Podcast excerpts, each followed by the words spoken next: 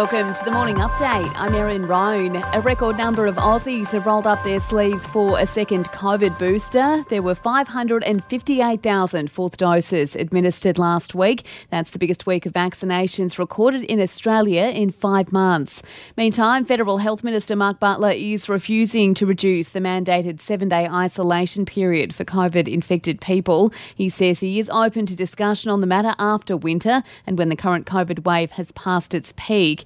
Infectious diseases expert Professor Robert Booy says it would make sense to look at the issue sometime after August. Those without symptoms who have isolated for five days may well uh, go back into the community safely. However, there are some people who still have symptoms or some people who would benefit from the extra days the latest report card on the state of the environment shows Australia has seen catastrophic losses of wildlife and habitat. The five yearly report found Australia has lost the most mammals of any continent. Curtin Uni's Professor Peter Newman says all levels of government should take note of the findings. This is like an encyclopedia for activists.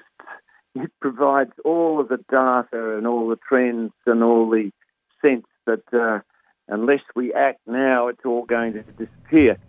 Prince Harry has made a keynote speech at the UN General Assembly overnight, warning of the ongoing effects of climate change. It comes as the UK swelters through a record heat wave with temperatures nudging 40 degrees there. The Duke of Sussex says we're witnessing a global assault on democracy and freedom. This has been a painful year in a painful decade. We're living through a pandemic that continues to ravage communities in every corner of the globe.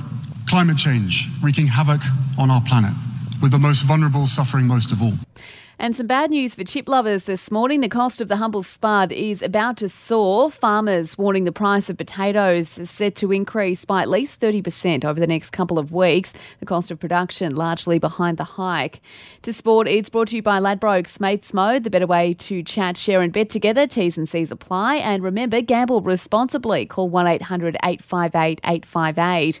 Ash Barty has ruled out a return to professional sport. It follows speculation the former tennis world number one might have a crack at golf, but she says she has no plans for that. In cricket, Aussie skipper Pat Cummins is said to be rested when the series heads to Townsville, the side to play 3 1 days against Zimbabwe next month. To NRL and Penrith's Mitch Kenny has been hit with a dangerous contact charge following the Panthers' clash with the Wests Tigers.